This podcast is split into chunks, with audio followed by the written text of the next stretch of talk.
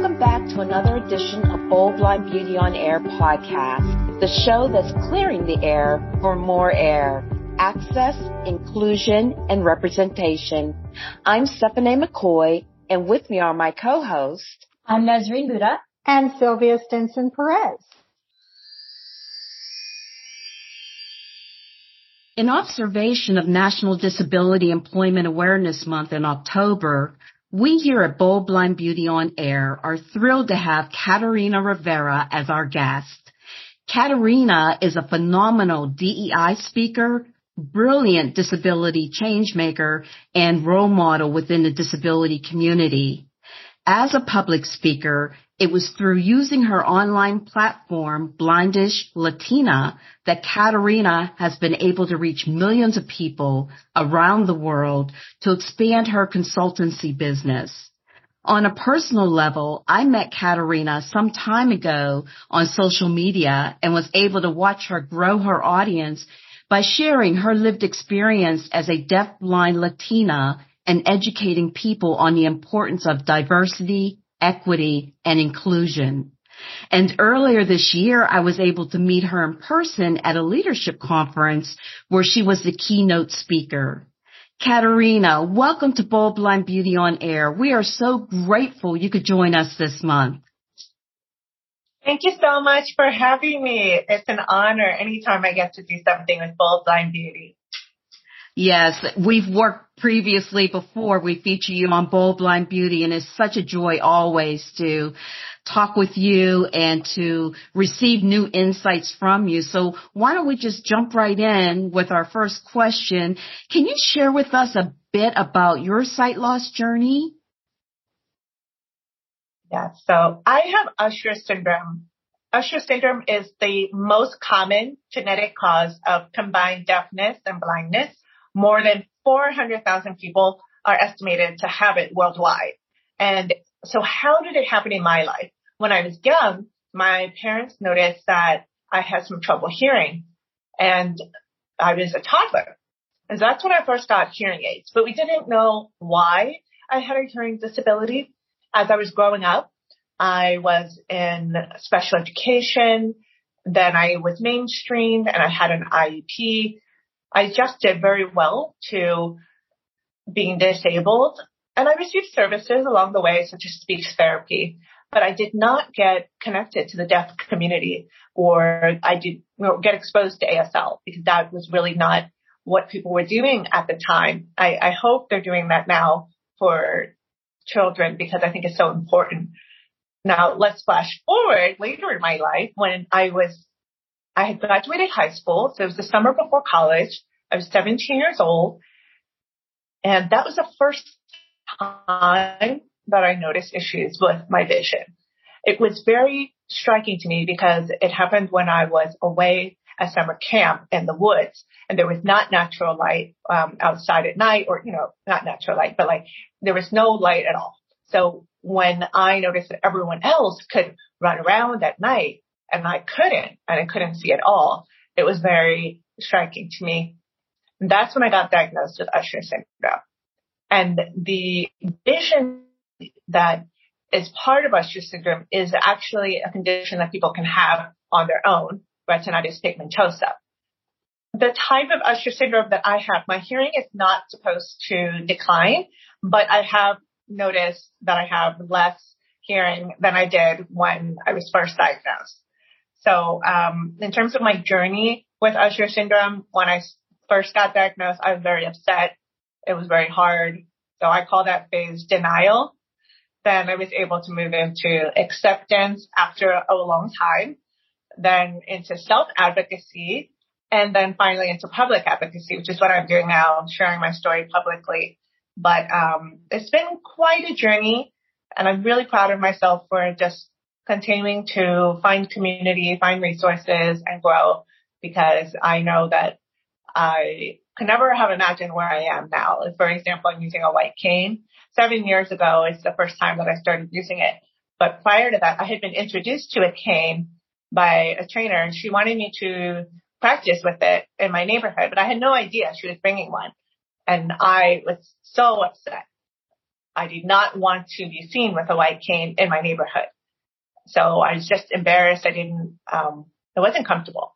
And then to, to have that experience and then several years later, welcome the cane, seek out training and see how much it's benefited my life now being publicly disabled and using it all the time. It's been such a big change and I'm really proud. Catarina, I think you can be super proud. I, I love how you talk about moving from denial to acceptance to self-advocacy to public advocacy. That is just really um, awesome. And so as Steph mentioned, this is National Disability Employment Awareness Month in the U.S. And this year's theme is disability, part of the equity equation. So, so appropriate. You've become internationally known for your work in disability equity and inclusion. And what a great role model and public advocate you are for all of us. Share with us what made you interested in this and how you really developed your reputation. Steph mentioned how she's watched you grow your audience, but how did you do that? Well, I love, first of all, the theme for this year's National Disability Employment Awareness Month. So amazing. And that's one of my key messages that disability needs to be a part of DEI. So I'll talk a little bit now, yes, about my journey, what made me interested. What made me interested in DEI work is really my own desire to make an impact on the world with my work. When I was growing up in high school, I started to realize my privilege, even within Latinidad. I'm Cuban and Puerto Rican. I was part of a nonprofit organization. I had a job there and I was serving on their youth advisory board along with program participants. They were a youth development organization. And these were Latino youth from DC, from Virginia, and I was from Maryland. But their lives were very different than mine. They were talking about violence in their community, um, family issues, you know, working class, um, families and just jobs, all these things they were talking about, which is very different than my own life because my parents both have graduate degrees. I grew up in the suburbs. They were both English dominant. My mom was able to navigate systems for me and really advocate for me in terms of my disability. So I know that I had a much uh, more accessible education because of that. Once I kind of realized my privilege, I moved, it, I was moved to do something with it. It has guided me in my whole career path.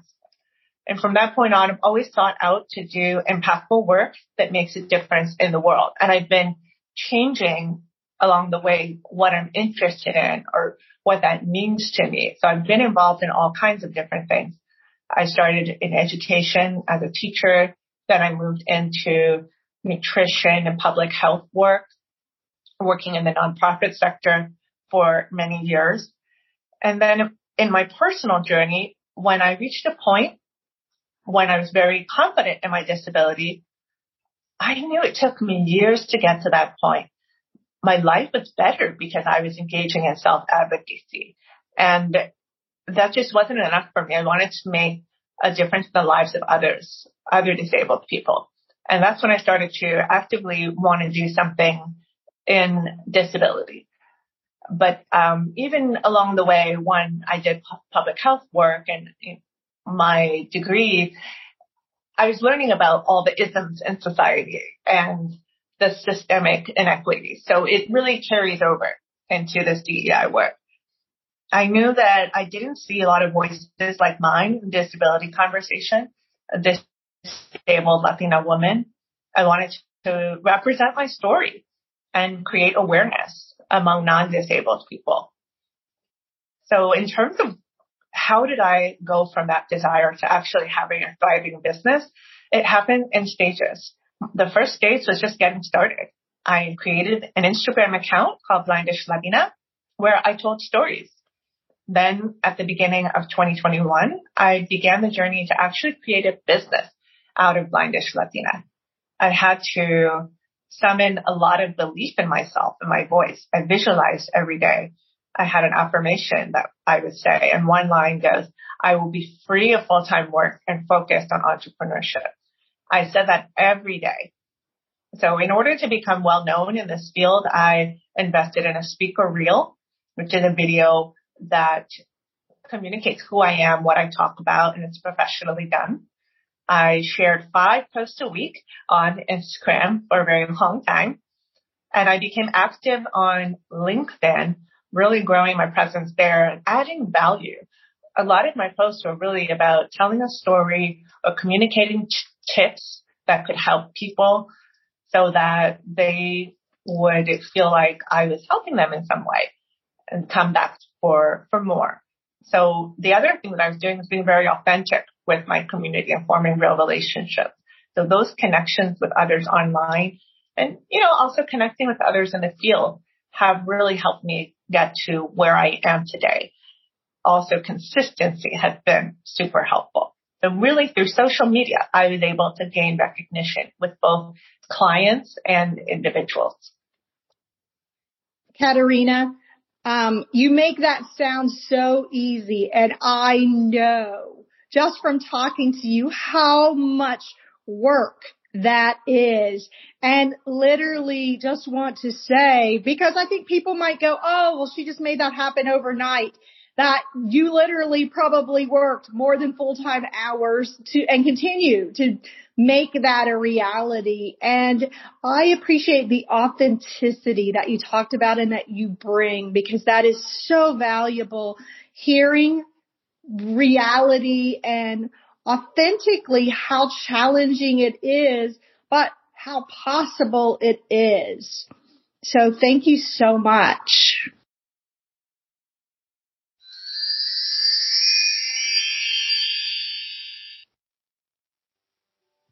Whether at work or going on interviews, here's some beauty tips for you.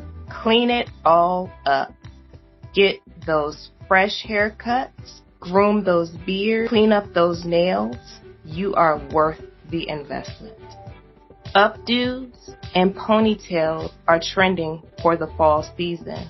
They also look very professional in a workplace environment. Use smoothing products such as pomades and gels to get that sleek look and you'll look finished. Lessons learned. If you want to learn how to do a professional makeup for work, it's nothing like going to your local beauty counter or store to get the application lesson.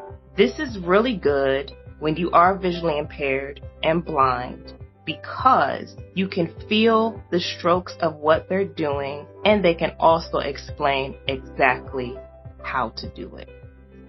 If you're doing it on your own, your makeup that is, keep it simple.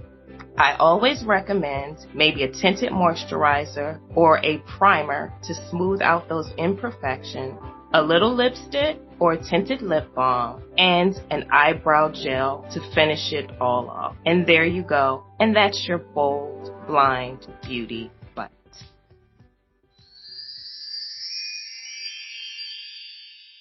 Hi, Catarina. Uh, I completely agree with you. It takes a lot of hard work, tenacity, and what you said, consistency to get to, you know, a level uh, of comfort. And I agree with you when you're talking about where you accept your disability and embrace it. And it seems like, you know, like everybody, baby steps, small steps are required to do that. And I think you kind of hit that, you know, nail on the head from the get go. And that's really great. And I feel like your own story is full of diversity, equity, inclusion all the way through. I think it's, it's amazing and it's inspiring.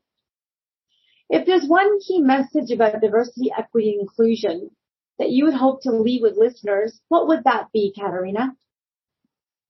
The key message that I want everyone to understand and to really communicate more widely with everyone is that disability needs to be prioritized within DEI work. and accessibility helps everyone. It's not charity. It's not doing something to help a certain group of people. It's to make better products, to make a better workplace, to make a better community, a better world for everyone who's in it. Yeah, that's, I think a lot of, um, where a lot of the essence and, and efforts have to be when it comes to reaching out to companies and making, creating that awareness and advocacy, uh, so that we can have a great presence in, in, in the world as a community under the umbrella of DEI. Totally agree there. Catarina, I just want to comment on uh, one of your comments about making a difference in the lives of others along with uh, your authenticity and the evolution of you and your business. I think that those are so powerful and you know, watching that growth and how you've evolved and understanding that for you, disability needs to be prioritized, not just for you, but for all of us. It needs to be prioritized and accessibility is absolutely essential. I think those are such key messages and you are so consistent in putting forward those messages in nearly all of the content that I've seen that you share on all of your social media platforms and in your speeches. And I, I absolutely love that because I think it's going to help to change our thinking about disability and the capabilities of people living with disabilities. So to change the topic a little bit, can I understand that you've had some very exciting experiences recently. Would you be able to share some of those with us?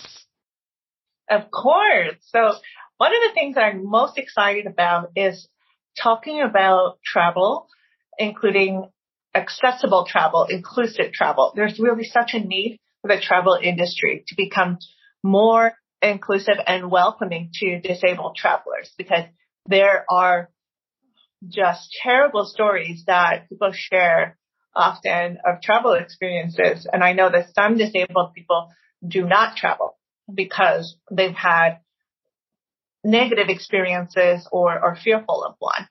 So what I've been able to do recently is just get more involved in that conversation. Earlier this year, I spoke at the TravelCon conference, which was in Memphis, Tennessee, right before the leadership conference where we met in person, Stephanae. So I had just, that was my first time talking about accessible travel to, in, as part of my official speeches and trainings. As a result of that, I was able to connect a few months later with a cruise company in Greece and I was already planning to be in Greece. So we partnered up for a content partnership where I was able to go on the cruise around the Greek islands. And that was something that I did not have to pay for, but then in exchange, I was producing content. So I have been putting out videos about my experience and highlighting the fact that disabled people travel too. We want to have great experiences that some of the things that need to be done are not complicated. It's really a lot about awareness. So I've been able to get more involved in the travel space and I am looking forward to deepening my impact in this industry. And I can say like more fun things, but like, yeah, the cruise was really fun. It was great to be there. Oh, that sounds so wonderful. I listened to you on the LinkedIn live with Carissa one of the things that really stuck out to me, and you mentioned it here as well, and I, I, I just loved it, was the fact that you readily admit that you recognize your privilege. It really meant a lot to me to hear that because I struggle with ableism because I know all of us are ableist, number one. That's number one. All of us are. But being a person of color, you're born into a world that doesn't readily understand or accept you. You know, you're seen as different. I've only very recently just started talking about some of these things because there is intersectionality in regards to my race and my disability. But it, it really helps to hear when people say that they accept their privilege because to me, that means you have a great deal of self-awareness, but it's also recognizing that there are other people who don't have those same privileges. And I just wanted to thank you for that. Uh, I appreciate you communicating that to me and sharing a bit of like what that means for you. Um, really, thank you. It's, it's important to talk about privilege. You know, it, it exists. And when we deny its existence, we are operating under a false reality. We're not actually then going to do our best to, to, I guess, help everyone or uplift everyone because it's not, it's not equal out there. So, um, and also I really dislike when someone presents the narrative, you know, kind of like, oh, I worked really hard and then I was successful. Uh, you didn't maybe start from the same place that others did. So right. I, I definitely acknowledge always. It does tie into DEI. All of us have these preconceived notions. We all do. I think the problem is when we don't admit our privilege. And even as a black woman, I've been privileged. I was privileged to grow up in an area where I grew up to go to the school that I went to. I was extremely privileged. Not everyone has those opportunities. And, you know, I can admit that. I know that. But I think that's really important to, like as Catarina said, to have these discussions because then it opens the door and maybe hopefully opens the eyes of people who previously just did not recognize or do not recognize where they're at maybe in comparison with other people. I just, I just wanted to thank Catarina so much for saying that because, and I've noticed a couple other people have been having those sort of conversations. And I always try to acknowledge it when it happens because I think that's another important part of it is just making that acknowledgement and thanking people. At boldblindbeauty.com, we sell a message of empowerment, acceptance, and hope. Our mission is to improve humanity by changing the way we perceive one another. When you shop our online store, you support our mission and projects such as this podcast. Since this month is National Disability Employment Awareness Month, we are celebrating the achievements of those on the blindness spectrum by promoting our Bold Leaders Illuminating New Directions product line. Many of us are proud to be blind, bold leaders illuminating new directions, and we are dedicated to tackling the high unemployment rate for those unemployed professionals living with a disability. For full product details, please visit boldblindbeauty.com.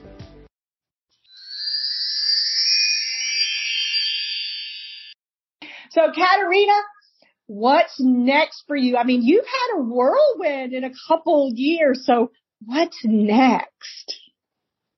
Well, definitely what's next for me is continuing to get more involved in accessible travel, inclusive travel. That's a very big goal for me. I've already achieved my goal of delivering a TEDx talk.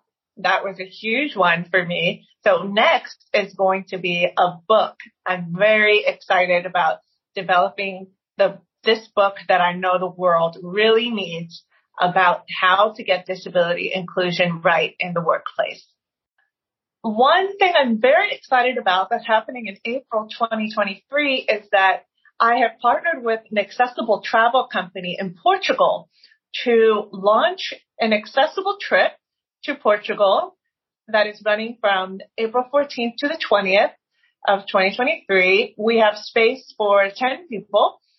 It's going to be first come, first serve. And I'm really excited. We already have a lot of people signed up for the wait list. This is just going to be an amazing travel experience. I will be there. We're going to do so many fun things in Lisbon, including adaptive surfing. We're going to go on a day trip to uh, Sintra, which is a UNESCO World Heritage Site. Just so many lovely things. And I'm really excited to be testing that out, you know, actually leading a travel experience with my collaborators. So that's something I'm super excited about. Awesome. Awesome.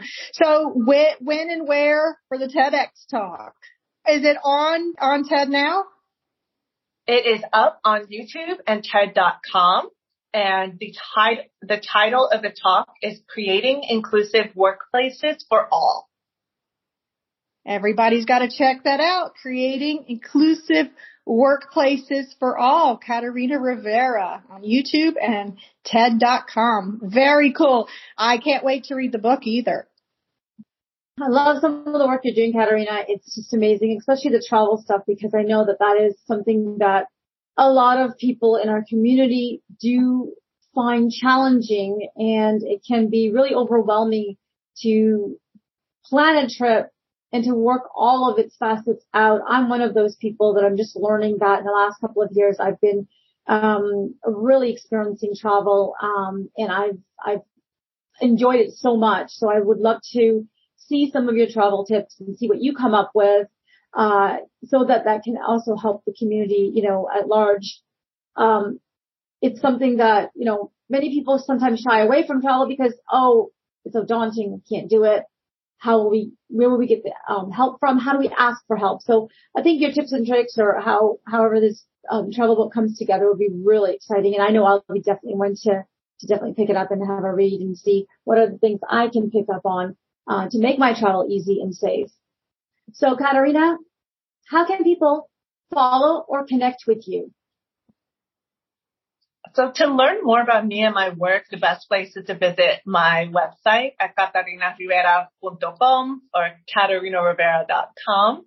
Another great place, which I already mentioned, is watching my TEDx talk.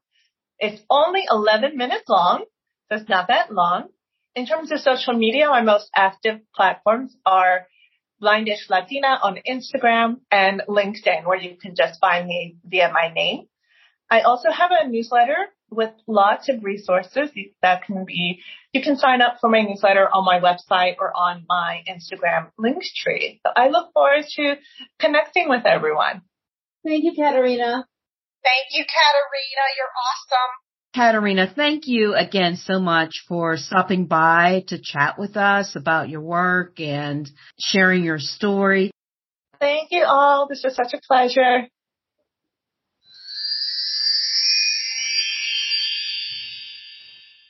Thank you for listening to the Bold Blind Beauty on Air podcast with your hosts, Stephanae McCoy, Nasreen Bhutta, and Sylvia Stinson Perez. Subscribe to our podcast on iTunes, Google Play, or your favorite podcast platform. And do watch out for our next monthly episode.